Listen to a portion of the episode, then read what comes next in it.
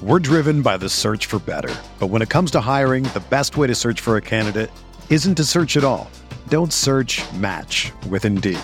Indeed is your matching and hiring platform with over 350 million global monthly visitors, according to Indeed data, and a matching engine that helps you find quality candidates fast. Ditch the busy work. Use Indeed for scheduling, screening, and messaging so you can connect with candidates faster. Leveraging over 140 million qualifications and preferences every day, Indeed's matching engine is constantly learning from your preferences, so the more you use Indeed, the better it gets. Join more than 3.5 million businesses worldwide that use Indeed to hire great talent fast. And listeners of this show will get a $75 sponsored job credit to get your jobs more visibility at Indeed.com slash BlueWire. Just go to Indeed.com slash BlueWire right now and support our show by saying that you heard about Indeed on this podcast. That's Indeed.com slash BlueWire. Terms and conditions apply. Need to hire? You need Indeed. Welcome into Candlestick Chronicles, a 49ers podcast on the Blue Wire Podcast Network. I'm Kyle Madsen. I write about the 49ers over at NinersWire.com, part of the USA Today Sports Media Group. Joining me shortly is Chris Biderman. He covers the 49ers for the Sacramento Bee. And we're talking about the 49ers showdown with the Houston Texans. The 4 and 11 Texans facing the 8 and 7 49ers. We'll talk a little bit about the game, what's at stake, and we will go through our pick six as well. Let's get into it.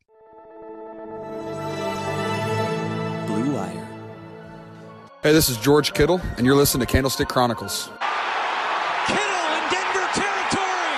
Kittle is gonna go. Touchdown. Bosa's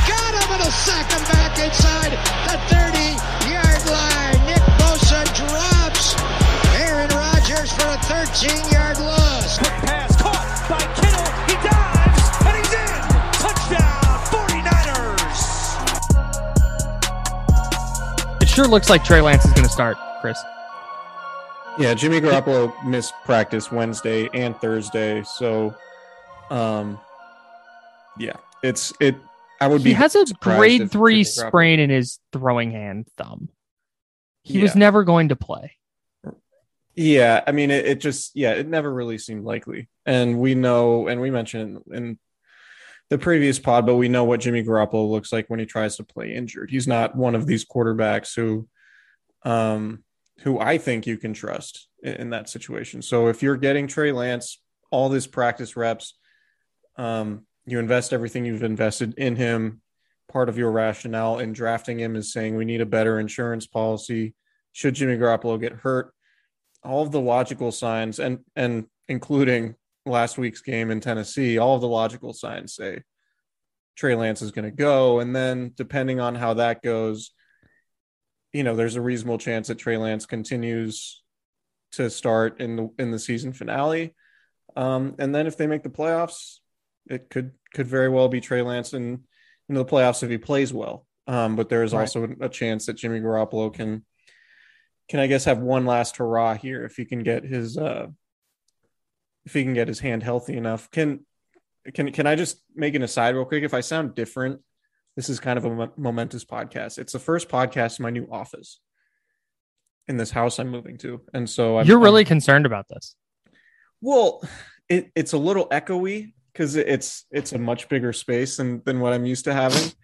Um, I'm used to recording in, in a tiny desk in my tiny bedroom, but now I'm moving to a house and I spent the last two hours putting together this desk I bought and uh, and a chair and I'm got I got big plans for this office, but right now I'm a little I like I'm a little like- annoyed at how echoey I sound in my own headphones. Maybe it doesn't come through in the audio for everybody listening, but uh, you know, I'm not, I don't I don't want to say I'm an audiophile, but like I, I kind of am. Like I, I own a bunch of different Totally. of headphones and stuff like that, so it's like and you're a big Jay-Z guy, so right. you Um, also I also enjoy that you got an L-shaped desk because you're a goddamn professional. I got an L-shaped desk. Yeah, I'm. I mean, I you try to maximize space, right? You try to you want to Totally. have a good workflow, and and my Yeah. plan is to get an actual desktop computer so I don't have to keep recording podcasts on my laptop. Sure. And then uh, and then we're gonna have like a Zoom background. Maybe there's some video stuff happening in the future of this podcast. Uh, maybe there will be some streaming platforms set up. We, we will see, but these are all off-season projects. But I just want to uh, use that as a caveat because you know if I sound different to everybody else, I, I want to let you know why. But it's a it's a good thing. Peeling back the curtain here, Chris and I spent eight minutes on this before the pod about how he sounds. Yeah. So it sounds fine. You sound great, and we've got a ton to get into. So I think so. Here's where I want to go with the Lance stuff because we've we've kind of talked about this at length already. What does the offense look like? Can they win it? Da, da, da, da. I don't even want to get to the what do they do if they win the next two with Lance and Jimmy's ready for the playoffs. Like we'll cross that bridge when we get to it, right? But just because there's so many things that'll that'll factor in. But the thing that's super interesting to me is you have Trent Williams on the 49ers Talk podcast with Matt Maiocco and Laura Britt saying that they feel that they're equipped to accomplish what they want to accomplish, regardless of who's under center. And then you've got George Kittle saying that everything that we saw in camp from Lance, he's better than that now. Um, you have Jimmy Ward saying like he had great ball placement on completing a couple of throws against Ward today in practice. Like it's this hype up Trey Lance week, and that's great, and that's what you'd expect teammates to do. But now, like, let's see it. Like they're setting an expectation that I think there's there's already an incredibly high expectation for Lance. I mean, he was the number three pick, but I think what we're seeing from 49ers players talking to reporters now is like they're setting this expectation that like hey this jump that this offense is supposed to take with lance could happen this year Yeah, th- there's definitely potential, right? And and I'm always a little bit leery of like, you know, as a reporter who covers situations like this, it's very easy for Lance's teammates to just gas him up and say, "Oh yeah, he looks Sure. great," and blah blah blah. And like, yeah, that you know, there's so much content. Like if you if you got rid of all of the content on the internet of player X gasses up teammate Y, like that's like 75% of all the content on the internet would just disappear right so that happens all the time and I, I try not to read too much into it but when there are details like you mentioned mentioning jimmy ward what jimmy ward said and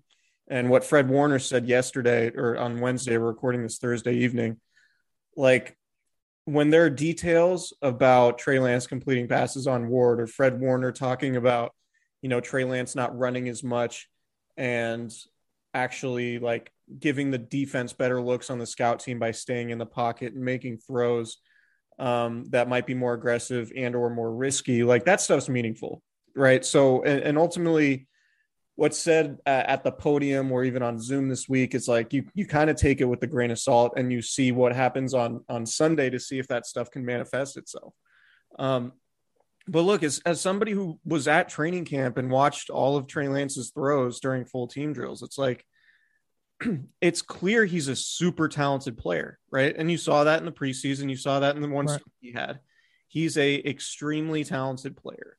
And on the scout team, like he should win scout team player of the week. Like he's he's the number three pick in the draft, right? Like he's Right. an elite quarterback prospect. Um, who, if he stayed at North Dakota State, might be quite clearly the number one pick in the 2022 draft, right? Um, so I for me, like the expectations surrounding Lance, I think they're pretty high going into this game because you know I saw I saw it up close what it looked like in training camp. I saw the some of the throws he made, just the athleticism, and knowing what I know about Kyle Shanahan, I'm super optimistic about what the ceiling is. Now, it's always risky with rookie quarterbacks, right? Like, can he Mhm. reach that mid-season when he hasn't been getting that many reps?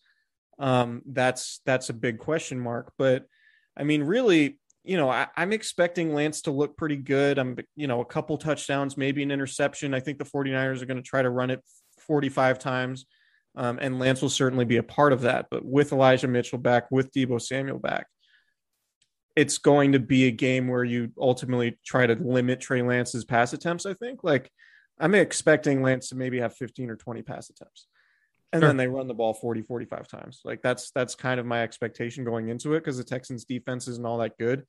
And if you just come out and demoralize them with a good game script on the first few drives, like you might actually be able to blow them away early Um, and then you know you you can you you don't feel like it would be a super stressful game. I mean they they're approaching it like it is a stressful game given that they haven't clinched a sp- playoff spot yet. But Houston's so bad and the 49ers have such an advantage just purely on talent aside from the quarterback spot Mhm. that my expectation is they win comfortably by multiple scores even if Lance is starting. And then depending on how he looks, then you say, okay, what's this look like for the Rams game? How important is the Rams game? Because the Niners could clinch Sunday if they if they win their game if the Saints lose against the Panthers. Um Niners could clinch and then that week 17 or week 18 game isn't all that important. And then do you look at that as like a de- developmental opportunity for Lance? And then if you make the playoffs, like, okay, now what's it look like, right? Like, what decision are we going to make? Because there's a chance Jimmy Garoppolo is healthier at that point.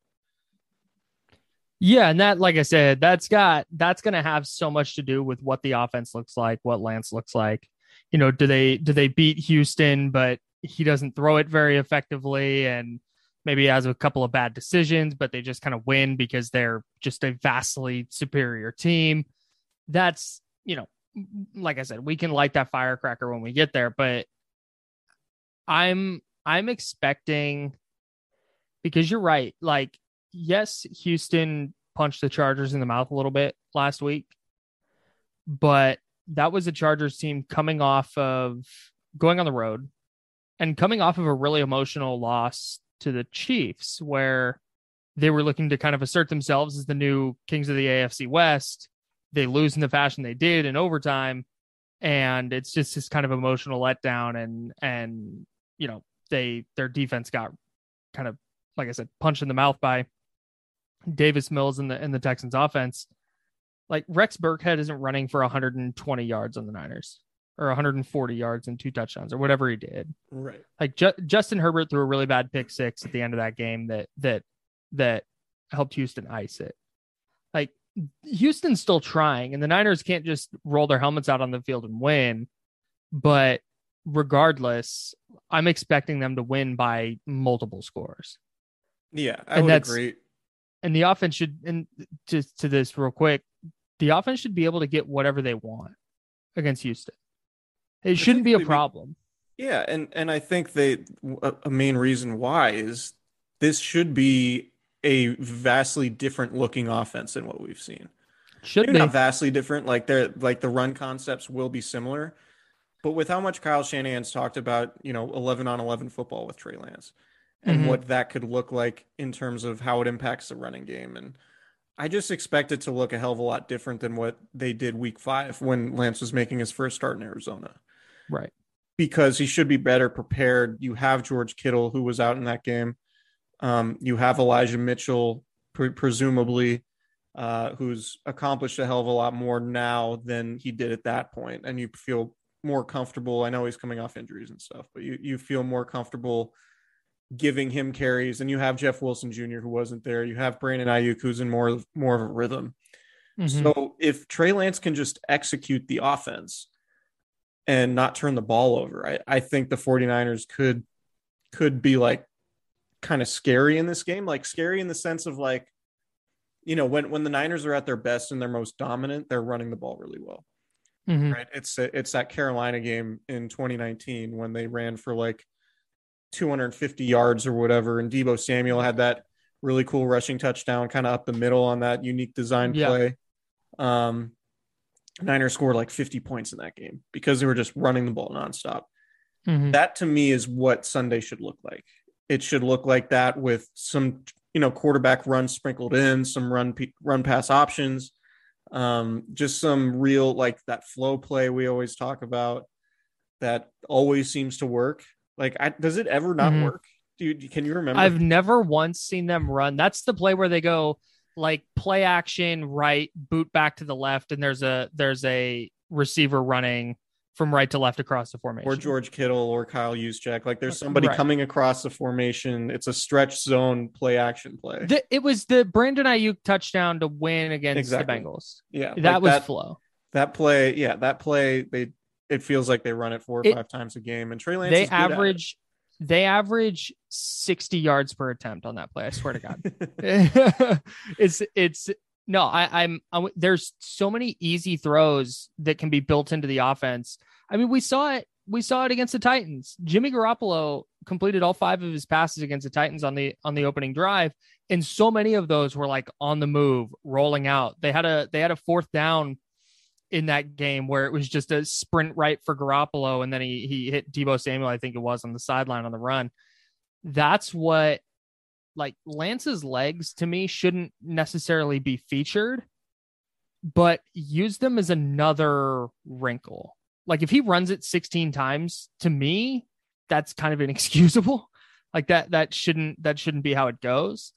But having that threat and every once in a while he he doesn't hand it to Deebo as he's coming across the formation and runs the other way or um, you know, gets outside the pocket and forces a linebacker to make a decision either to come get him or or uh, stay on Kittle, uh, who's who's coming across. Like there's there's different ways he can stress a defense without having to put additional hits on his body, and without Yeah. having to run it into the line. And and if you look at the strengths and weaknesses of the 49ers offense, like it's top 10 in yardage. Um, it's first in red zone, uh, red zone efficiency, but they're 19th on third down. Right. And so when when you think about that Arizona game when Lance made his first start, there were a lot of plays where he's just extending them with his legs. He's throwing on the run. He's running on passing plays, design passing plays which is just an element of the offense the 49ers don't have with Jimmy Garoppolo. Yeah. So can they be efficient on third down? And and is Trey Lance's legs or are Trey Lance's legs going to be a big part of that? Because that's something that could be vastly different. And it's like my my whole thing, or part of my whole thing has been like, you know, third and four with a game on the line. Like, what are what are the possibilities you have with Trey Lance versus Jimmy Garoppolo? Mhm. and it just always feels it, it just it's hard to trust Jimmy Garoppolo in a lot of these situations because you know you're mostly confined to the pocket. You know Right. you're you're probably going to need to complete a short pass and that allows the defense to condense the line of scrimmage to play up on receivers and it's just tough to find windows in those scenarios. And Jimmy Garoppolo can find them. But if you look at sort of the success and failures of the 49ers just overall this season and, and their wins and losses, a lot of their losses are tied directly to how they play on third down. Mhm. And when you have an athletic quarterback like Trey Lance, that changes the equation in a pretty significant way. Because if, you know, if Tom Compton blows a block and there's a pass rusher screaming at Trey Lance, like Trey Lance has a much better chance at getting away from that guy than Jimmy Garoppolo does Right. right? So like there are things that can make up for Trey Lance's lack of experience, right? Like there's there's just an athleticism variable to it, and there's an arm strength variable to it. Like you know, we know he can compete complete those long passes that Jimmy Garoppolo struggles to. Um, so if he keeps the ball down, like if he doesn't, you know, throw them high and hard over the middle of the field and they get tipped up and they go right to safeties, like that's that's really what you worry about with Trey Lance, I think, more than anything else right now, is Mhm. you know, how accurate is he going to be? And is he going to make bad throws over the middle of the field that are that are easily intercepted? Because we know anything about this 49ers team, they win when they don't turn the ball over. Like they they have the talent, but they really struggle when they do turn the ball over. And some of that's because of the situation on defense with the cornerbacks and, and all that type of stuff, which we've talked about ad nauseum. But that's third down and turnovers. Like that's how that's how I'm gonna view the success of Trey Lance's game on Sunday. So that's that's going to be one of the interesting things to to see because this is obviously a huge game for the Niners. Like flat out, forget just in the in the scope of 2021, they just need to win. It doesn't how Trey Lance looks is is like I said in the scope of this year, secondary to Sunday's result. But I'm fascinated to see the kind of process over results thing with Lance and and Sunday. Just kind of looking big picture. Like is he like we talked about the interception to, that that he threw against the Cardinals where he overthrew Travis Benjamin. If he steps up through the pocket on a play like that, does he tuck it and run it this time? Because he he probably should have in that scenario. if he does throw it, is he more accurate? Like if they get into that, they get into that, you know, they get the ball back with a minute 20 left before the half on their own 25. You know, how does he execute that? And maybe they don't score, but was there a drop pass? Did he make all the right decisions? You know, did did a call just not go their way? Like the the the the two separate discussions about like how the Niners played and then how Lance looked is going to be I mean they're hand in hand a little bit, but those really like I said those specific things are what I'm going to be looking for outside of the scope of this year, just kind of long term with like, hey, how's Lance developing? What does his accuracy look like? What's his what's his decision making look like? Right. And then, like I said, those situational those situational things, third downs, red zones, two minute drills. Is he executing those? Um, I, yeah. I think that's going to be kind of longer term the the takeaways from Sunday. Yeah, and and I want to see, you know, because Kyle Shanahan is very much like a rhythm play caller, right? Like when he's going well, you have these, you know, the, it, it feels like with Jimmy Garoppolo, like in the first couple of series of games, right? sometimes Kyle Shanahan will get in a really good rhythm and they'll have a nine play scoring drive with no third downs, right? It'll just be like a six yard run on first down and then play action and they'll, you know, hit somebody on a slant and then they'll run flow and then they'll get another six yards on a run. Mm. And it's like everything is in rhythm, it's on time, they're playing ahead of the chains. And it all looks very easy in part because the team's executing really well, but also because Kyle Shanahan is in that play calling rhythm.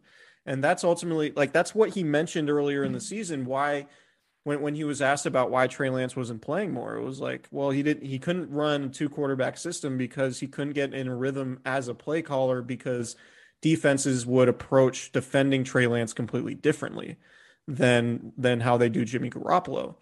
Mm-hmm. And Kyle Shanahan it, it, just found and and he didn't expect it when like you and I and anybody else who's ever watched a team try to run a two quarterback system will say it doesn't work. But Kyle Shanahan said he didn't expect that to work, or he didn't expect it not to work like it was, because he struggled to find a rhythm. Like you, you know, you mm-hmm. everything that Kyle Shanahan does is an attempt to set up something else, right? Like you run um, you run a pass out of a certain concept. Well, you could run the same formation, same concept, and then it ends up being a running play, right? And that's why play action mm-hmm. works and, and all those things. Right. That's all a major part of Kyle Shanahan's offense as a play caller. And so, can he do that with Trey Lance? Can he get into a rhythm with Trey Lance?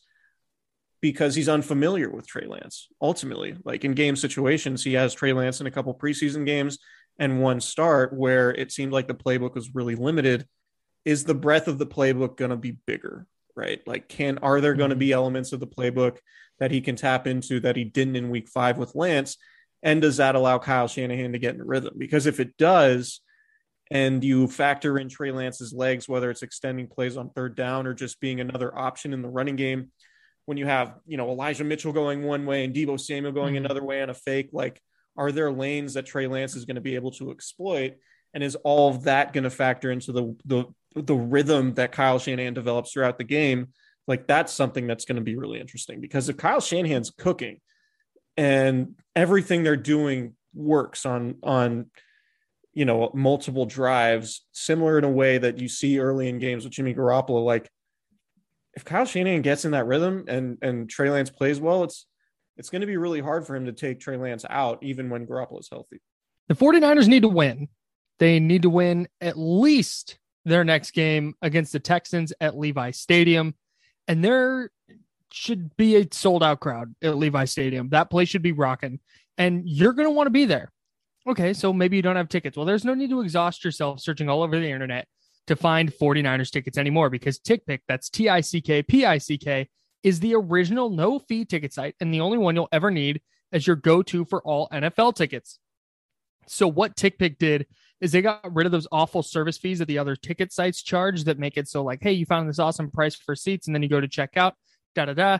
And then by the end, you're paying way more than you were expecting to pay. Yeah, that doesn't happen with TickPick. If you see a seat for X dollars, that ticket is going to cost you X dollars uh, the whole way through. So it, that allows them to guarantee the best prices on all their NFL tickets. And if you don't believe it, If you can find better prices for the same seats on another ticket site, TickPick will give you 110% of the difference in purchase price. So this is a part where I'm supposed to talk about like a personal experience or whatever. Here's here's the deal, man. If you're debating whether or not to go to a 49ers game this year, this is the game you have to go to against Houston. It's their last home game of the year. Even if they make the postseason, their odds are very slim to get a home playoff game. And they need to beat Houston. This is a Houston team that just beat the Chargers. Um, the 49ers may not have Jimmy Garoppolo under center, which is another reason to go. If you want to see Trey Lance in person, this very likely could be your shot to do so. And the 49ers have a ton on the line in regards to their playoff hopes. So get in the building and do so with TickPick. Visit tickpick.com slash candlestick today to save $10 on your first order of 49ers tickets. That's tickpick.com slash candlestick. And we'll see you at the stadium. We're driven by the search for better. But when it comes to hiring, the best way to search for a candidate isn't to search at all. Don't search match with Indeed. Indeed is your matching and hiring platform with over 350 million global monthly visitors, according to Indeed data, and a matching engine that helps you find quality candidates fast.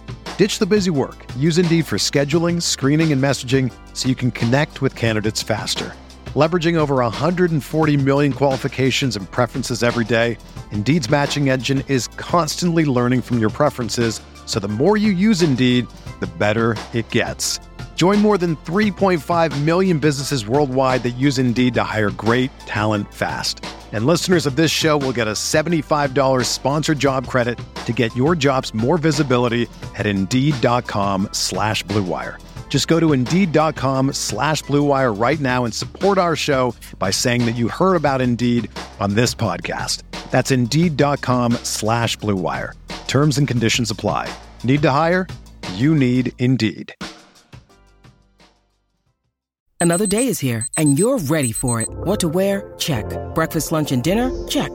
Planning for what's next and how to save for it? That's where Bank of America can help. For your financial to-dos, Bank of America has experts ready to help get you closer to your goals. Get started at one of our local financial centers or 24-7 in our mobile banking app. Find a location near you at bankofamerica.com slash talk to us. What would you like the power to do? Mobile banking requires downloading the app and is only available for select devices. Message and data rates may apply. Bank of America and a member FDIC. So that's another thing I'm I'm looking for on Sunday is assuming Trey Lance starts, which that's what we're doing here. Um if when he started in week five, I didn't see a single so there was a play that you would bring up that that really stands out, and it was against the Raiders, the the touchdown he scored, Mm-hmm. where Jauan Jennings goes motion uh right to Jalen left. Jalen Hurd, Yeah. whoever it was, um, a big slot guy,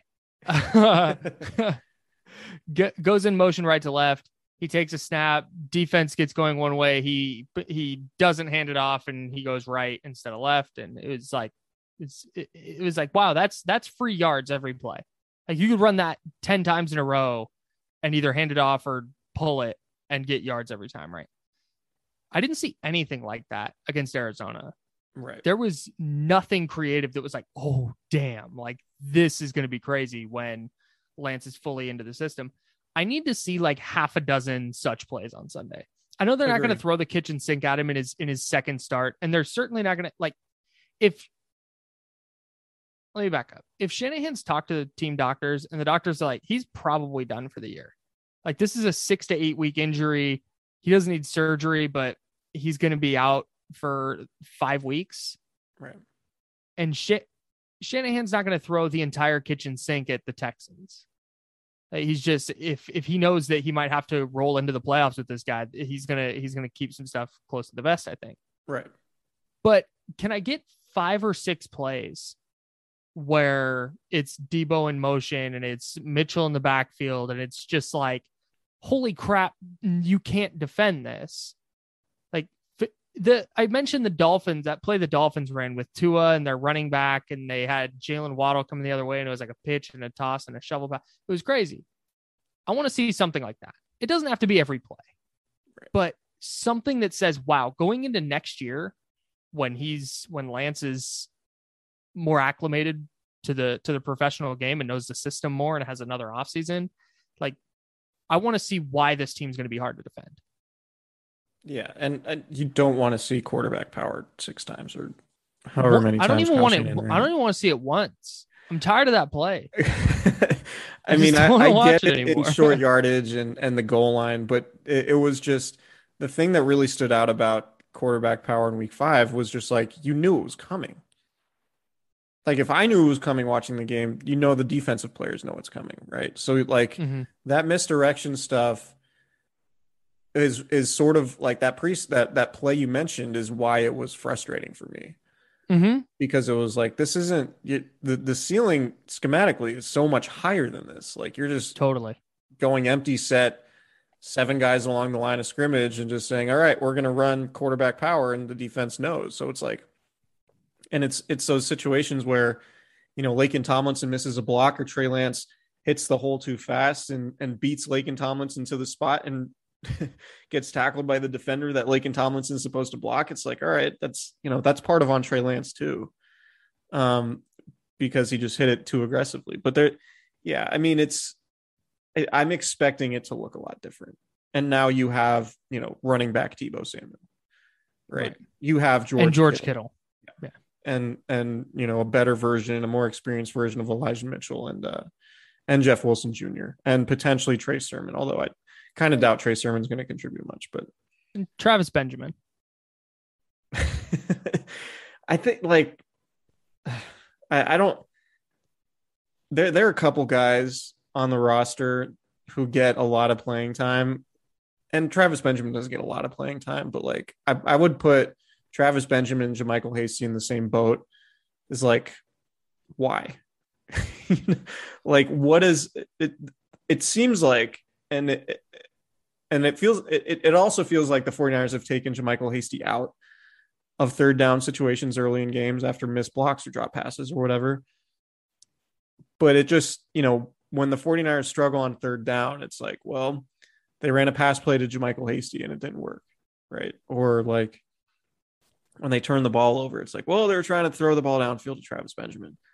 It's like, all right, like, play with the guys who got you here. Right. A lot of Brad Wanamaker energy in those two guys.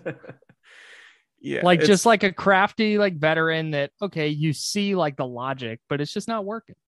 in the offseason that there. needs to be an area it's like all right we're actually going to draft a third down back because it Right. it does matter right like Mhm. you can get undrafted guys but like a specific skill set a pass catcher a pass protector somebody who could potentially return punts and kickoffs like make that a priority in the offseason you don't need to I'm use w- it for I'm with you 100%. Like, and and a you know another receiver you know like there there are things this team is lacking on on the margins but yeah hopefully hopefully for them Trey Lance can can make up for it Yeah. just just with his athleticism and, and what he can do his his future obviously doesn't ride on Sunday's start. If he isn't very good, it's not like they made the wrong pick.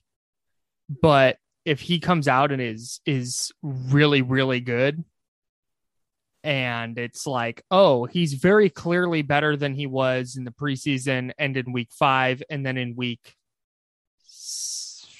10 when they played the Seahawks?" No, week 4 yeah week four. Yeah so week four and then week five. Like if he's very clearly progressed it i'd feel way more optimism if he's good than pessimism if he's not.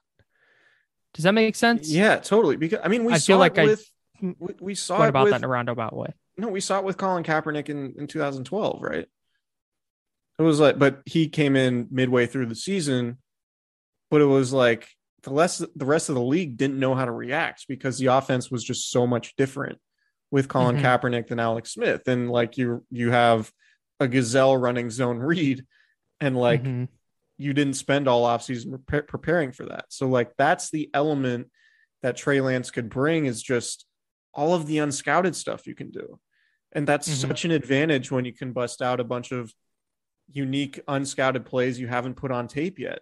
Where as you know, like after 13 or 14 Jimmy Garoppolo starts, it's like teams know teams know what Jimmy Garoppolo looks like. Like you can get creative in the running game and all that and, and maybe try some new unique pass concepts or whatever. But ultimately, like the book's out on Jimmy Garoppolo, and there is no book on Trey Lance, and so that's that's Right. the other part of it is like how much does that lift the ceiling? And for me, like, yeah, I don't think Trey Lance's start Sunday is not a referendum on was he the right pick or can Mhm. you know can he be good in the future? It's like if Trey Lance plays well, then he'll obviously or most likely start against the Rams. Mhm. And if he doesn't play well, then it's like, all right, well, you're a playoff team. Jimmy Garoppolo's hurt. Trey Lance didn't acquit himself like maybe you would have hoped. Like now what's because it becomes a much more difficult decision, right? Mm-hmm. Like if you if you win and you clinch a playoff spot, do you play Trey Lance against the Rams just to, you know, give him some time? And then do you go back to Jimmy Garoppolo if he's healthy in time for the playoffs? Like that's a really tough question.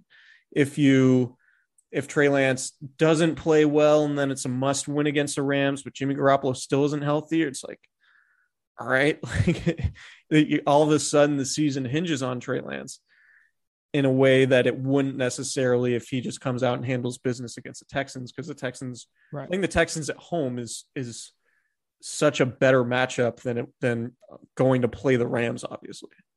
Yeah. Yeah.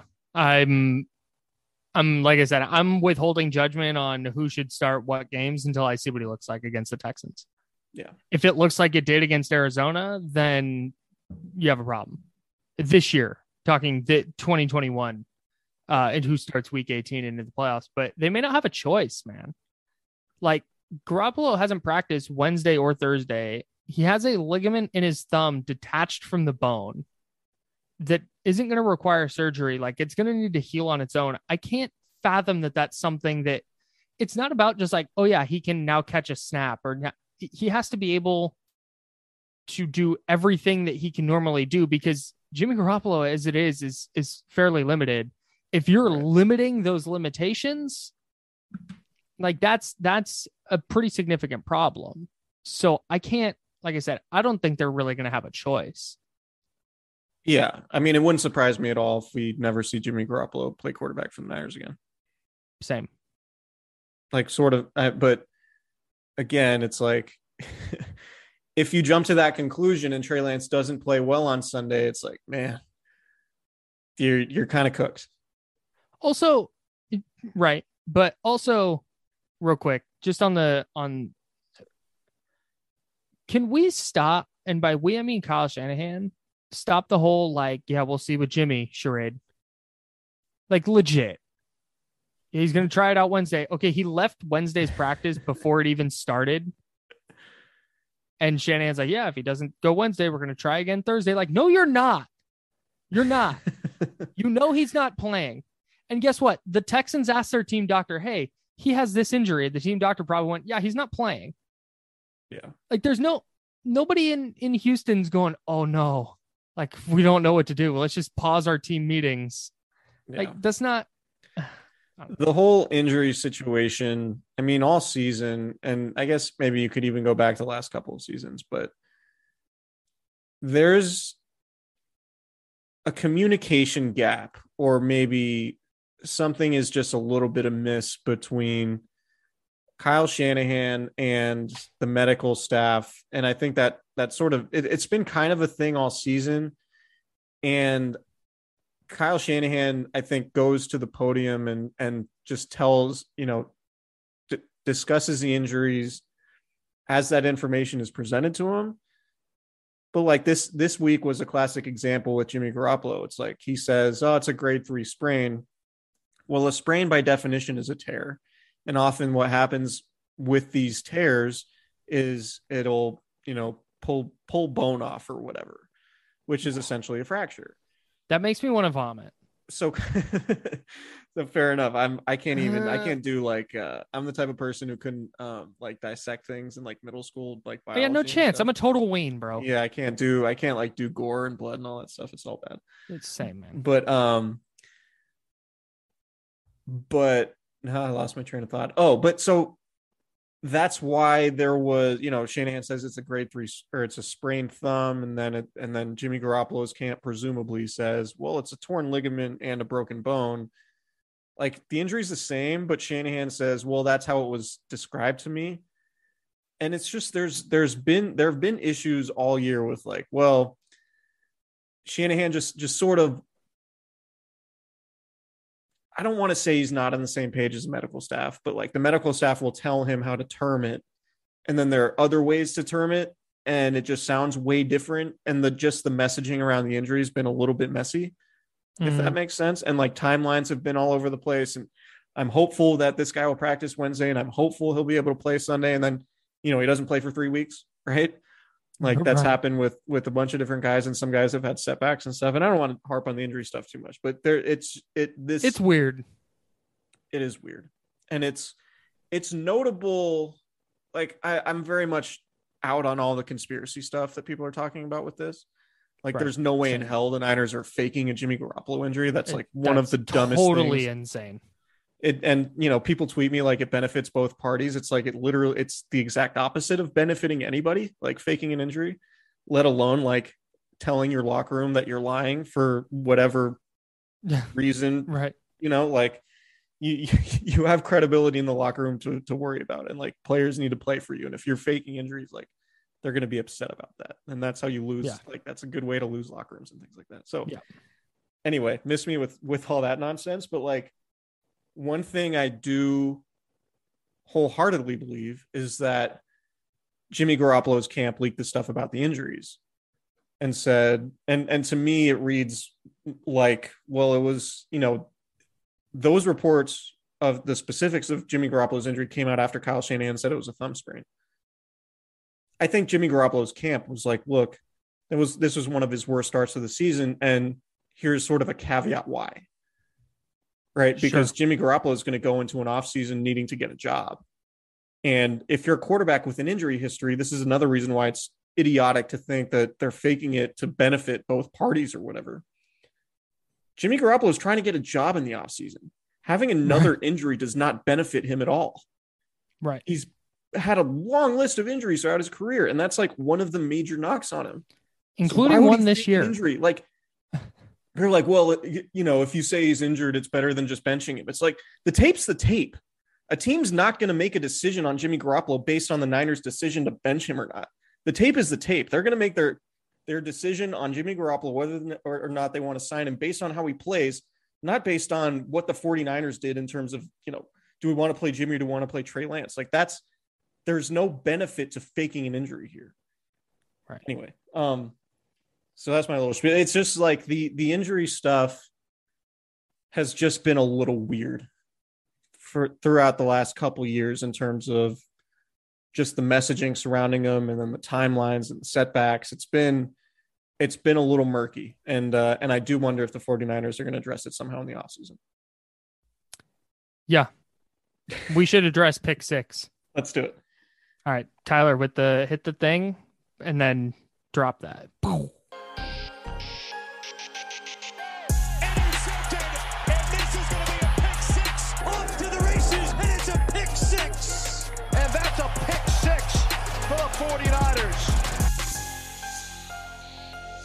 All right, pick six, week 17 edition.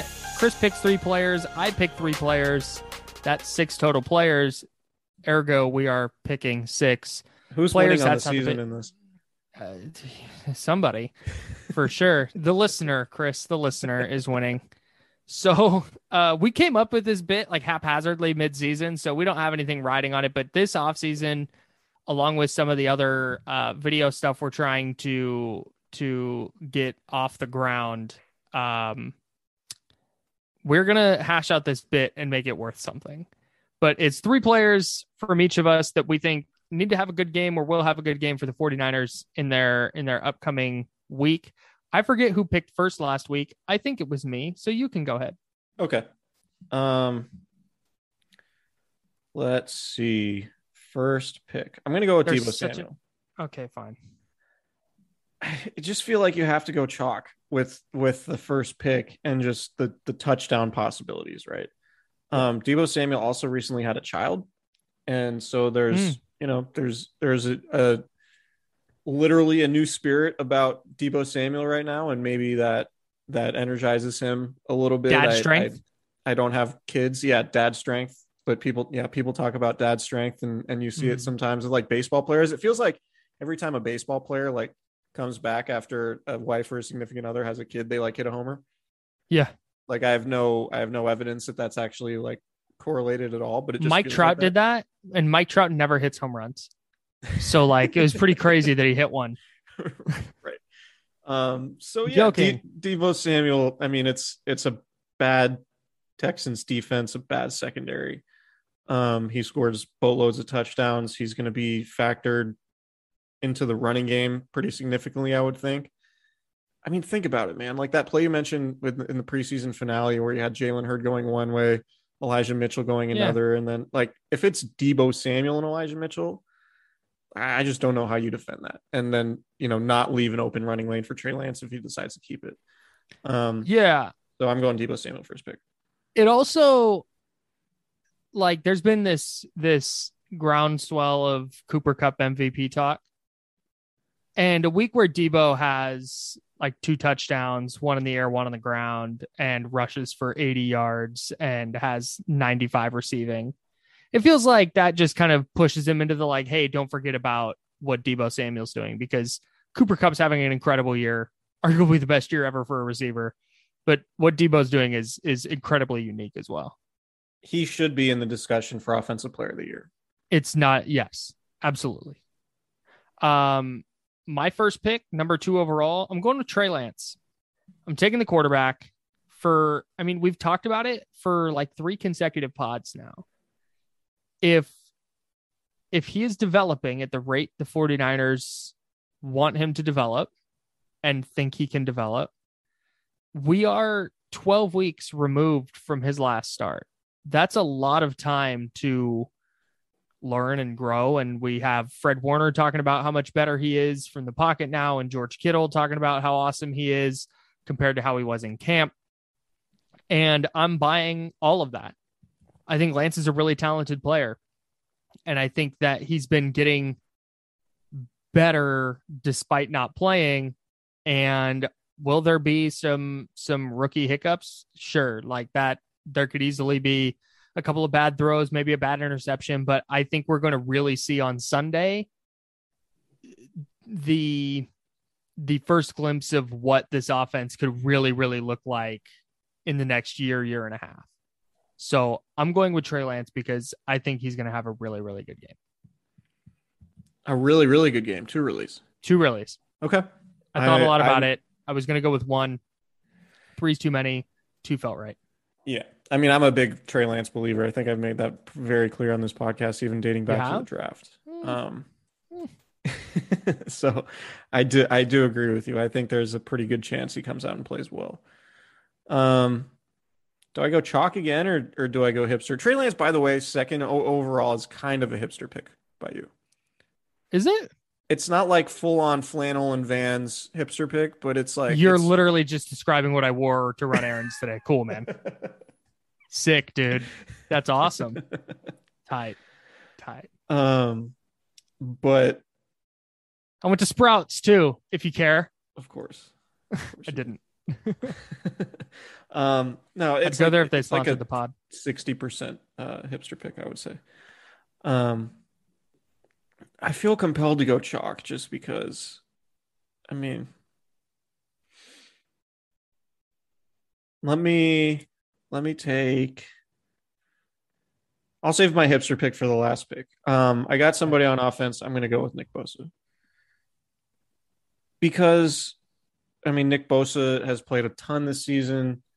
He looked a little bit worn down in that short week last week in Tennessee. Um, he's had 10 days to recover. It's not a good Texans offensive line. And we've said it a lot, or maybe I've said it, but like, when's Nick Bosa going to have that like three sack game with a strip sack that leads to a, a touchdown going the other way, Mhm. like something like that? Like, I feel like we're Nick We Bosa's had a calling it. lot It'll of happen eventually. he's had a lot of good games, but not like a signature game, not like the Nick Bosa game yet. Sure. Um, which also happened in that Carolina game I mentioned earlier. Um, so yeah, Nick Bosa third pick, and he might.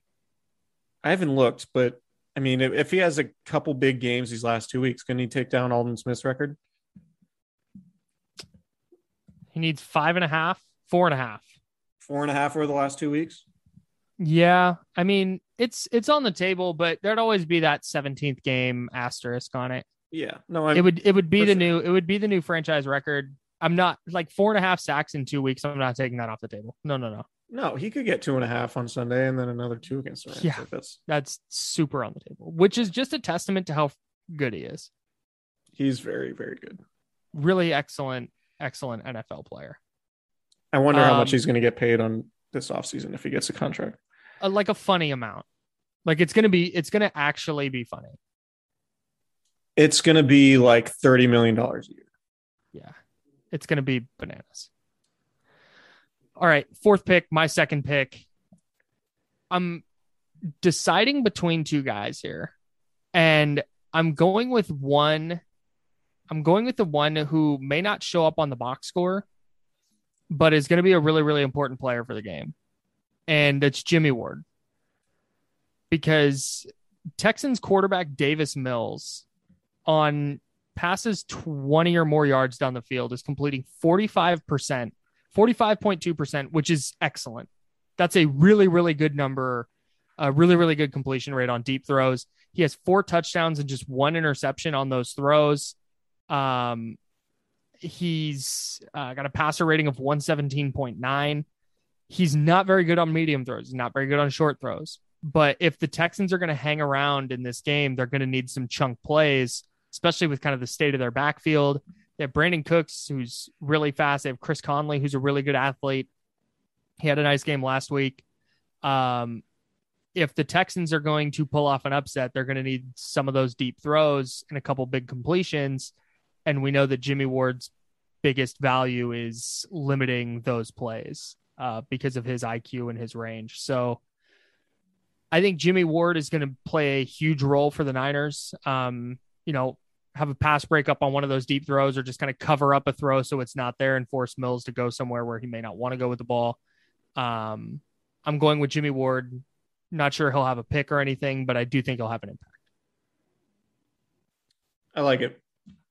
Thanks. I like it. He's he's quietly one of their most important defensive players. Yeah. And it's and that was true like in 2019 also. Yeah. Like when when you play single high and ask him to cover as much ground as he does. And he also plays like they bring in I don't know if they'll do it this week with Talanoa Hufanga potentially out again. But on third down, he comes down and, and covers like their best tight end or you know somebody in the slot man to man. So he's a super important player. Um, Yeah. I'm gonna go with uh, Elijah Mitchell with my last pick because, and this just goes back to what we said earlier about just expecting the 49ers to run the ball 40 or 45 times. Like if that happens, Elijah Mitchell is probably getting 15 to 20, maybe 25 of those sure.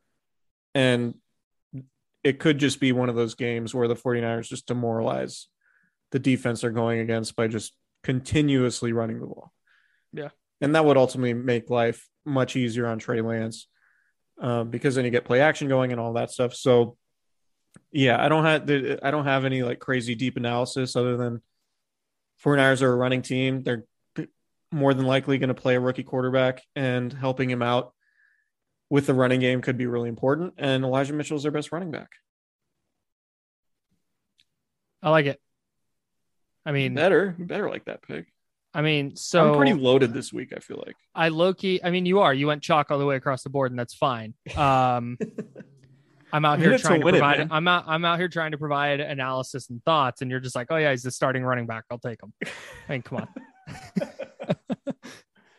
take In all R you seriousness, though, coward. in all in all in all seriousness, though, why are you looking at my paper? Uh, no, no. Um, I just I think it's uh it's underrated storyline. Uh, real quick on on Elijah Mitchell, if he's having a good game, the Niners win and probably win by a lot. So I I like that Yes. pick in all seriousness. Um, underrated storyline for the sixth pick. Charles Omenihu revenge game. Oh So- wow! I'm joking. I'm not doing that. You traded me. I'm gonna take it to you on Yeah. week 17. Yeah. Watch out for that big time quarterback hit sometime in the second quarter. Yeah. He's gonna get in the happen. box score. Uh no, I'm going so I was the the guy was flipping back and forth in my head with Jimmy Ward was Fred Warner because of Davis Mills um uh penchant for throwing interceptions on short passes and it feels like we haven't had a really impactful Fred Warner game in a while. I'm picking George Kittle though because I need to go chalk on some level. Right. And we talked earlier about the easy throws that well, A his blocking. That's not going to show up in in a box score, but if they're going to run the ball effectively, it's going to require a good game from him. But we talked about setting up easy throws for Lance and um, some of the stuff that can get opened up by by the misdirection and kind of the chaos he can create with his legs. Um, I just think that there's going to be some easy completions for him to George Kittle, and then I mean we know that Kittle's really good after the catch, so I, I think that that we see Samuel a lot in the running game, but I think he's going to rely a lot on George Kittle, knowing that like, hey, that's my best pass catcher. That's going to be the safety blanket, and I think he's going to want. They're going to coach him like, hey, don't tuck it and run it every time. Take the check down. Take the easy throw, and I think they're going to make sure Kittle's that easy throw a lot. So uh, that's who's going to be my sixth and final pick. Yeah, and Kittle only had what two catches last week. Yeah. I think. Yeah, and when their offense is rolling, like they're getting him involved. Like it's not. Yeah. I, I just, I don't know. I, I think, I think there's there's six or eight targets for him this week, and and he can do some damage with that. So at least. At least. that's who I'm. That's who I'm picking for my final pick. So you have Deebo Samuel, Nick Bosa, and Elijah Mitchell. I have Trey Lance, Jimmy Ward, and George Kittle. good value with Kittle at number six. Yeah, yeah.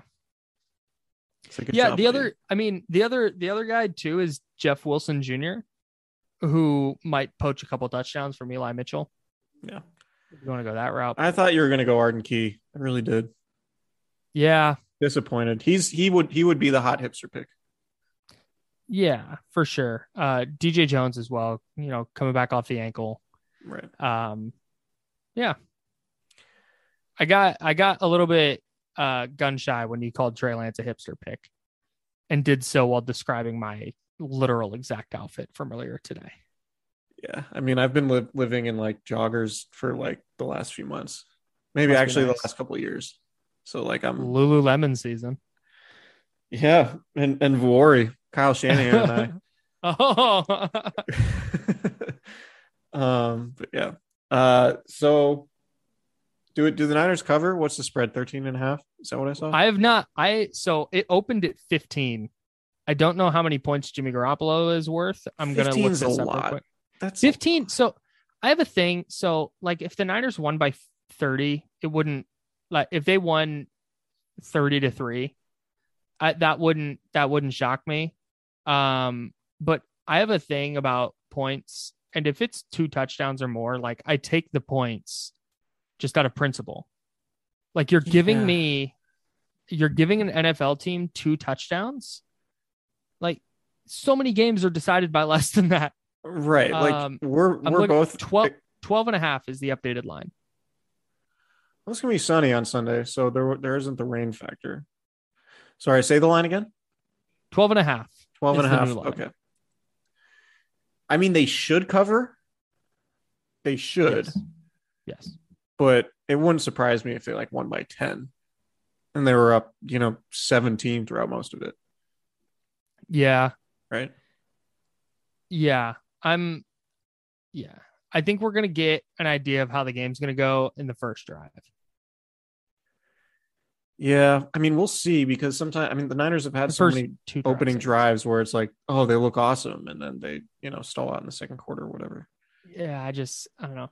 Maybe I'm overconfident in Trey Lance, but They need to I think he's gonna have a good game. not turn the ball over in the first half. And they need to get out to a two touchdown lead in the first half. Yeah, let their if their pass rush can go to work on Davis Mills, like he's useless when he's under pressure. Yeah. He's really bad. That's So- going to be the key to me. Like get up early and run away from them. Like treat it like the Jack the Jacksonville game. Yep. Um, And I think that's what they're going to do. Like, especially after the way they lost last week, they've had the long week to stew. They know that the Texans got a huge win last week and the Niners now come into this game super desperate after losing. I, I just the Texans are on Jacksonville a winning streak. is- Do you know that? Yeah. They've won Yeah. two straight games. Yeah, they beat the Ja- Jags. Yeah. They beat the Jags, and then uh and then the Chargers. Yeah, yeah, they're playing hard. They're trying for sure. Uh, Yeah. but the Niners, like, there's something to be said for desperation in the NFL, and the the Niners are like, if they lose this week, if the 49ers lose this week, a they just lost to the Texans, but b like they now need to win in LA and get help. Right. Like If they win it's a out- If they win out, they make it. Right. That's flat out. If they win tomorrow or on Sunday, if they win on Sunday and the Saints lose, they're in. Yeah. I mean, the Saints are playing Sam Darnold and the Panthers, so I doubt that's going to happen. But I, they're they're Do they two have wins Taysom Hill back? Yes, Okay. off the COVID list. Got it. So playoff. I I hear uh, that it's a playoff mentality in the locker room right now. So That's what I, I've yeah, I've gleaned that as well. Yeah. What are your uh are you a New Year's guy? it depends on like I'm having neighbors over. Oh, but we're not doing a like we're not like raging. We'll probably play Uno and then there's a do the countdown around, and just so you know. huh? There's a bug going around just so you know. I didn't know. I had no idea what you're talking about. I hate New Year's. I despise it. I like doing fun stuff New Year's Day. Did you ask me this so just so you could shit on me for having my neighbors over? No, I didn't know you were having your neighbors over. Okay. I mean, I'm I'm all for as long as you guys are safe. I don't care. Okay. We were gonna we were all gonna- I we didn't were all gonna- it there that way. Like, uh, we were bad. all gonna spit in each other's mouths, but maybe we'll pass on that now. Yeah, I but my most memorable New Year's have been like, and maybe this is like some uh uh psychotic stuff, but like waking up Oh. and going to see the the first sunrise of the year somewhere cool. Oh, okay. You know, like we done I've done the like Marin Headlands thing a couple times. like, Sure. that's pretty cool. Um, but gonna play golf Saturday morning, so There you go. it'll be an early night for me. I'm uh yeah, I watch the ball drop, drink, and Nice. I'll be packing. chill. Packing for the move. Cool, man. Gonna fill out this office so it doesn't sound so empty in here. Still on it. That's fine. Yep. It's gonna be great. I can't wait. I can't wait to come visit. Yeah, absolutely. If if you'll let me. Big if. Pretty big if. Depending on how this party goes that you're gonna have. totally. Yeah. Big time fiesta. All right. So I think we're both we both think the Niners are gonna win Sunday. Yeah. Yes. They they they like they better. and if if not, I have I have serious questions about them. It's gonna be fascinating. I'm looking forward to it. So we'll we'll do another pod early next week. I don't wanna I'm I'm presuming we'll have one Sunday night for Monday, but we can always we might have to. You know. We'll see. We'll see. All right. Subscribe, rate, and review if you haven't. Let's get out of here. All right, we'll see you guys.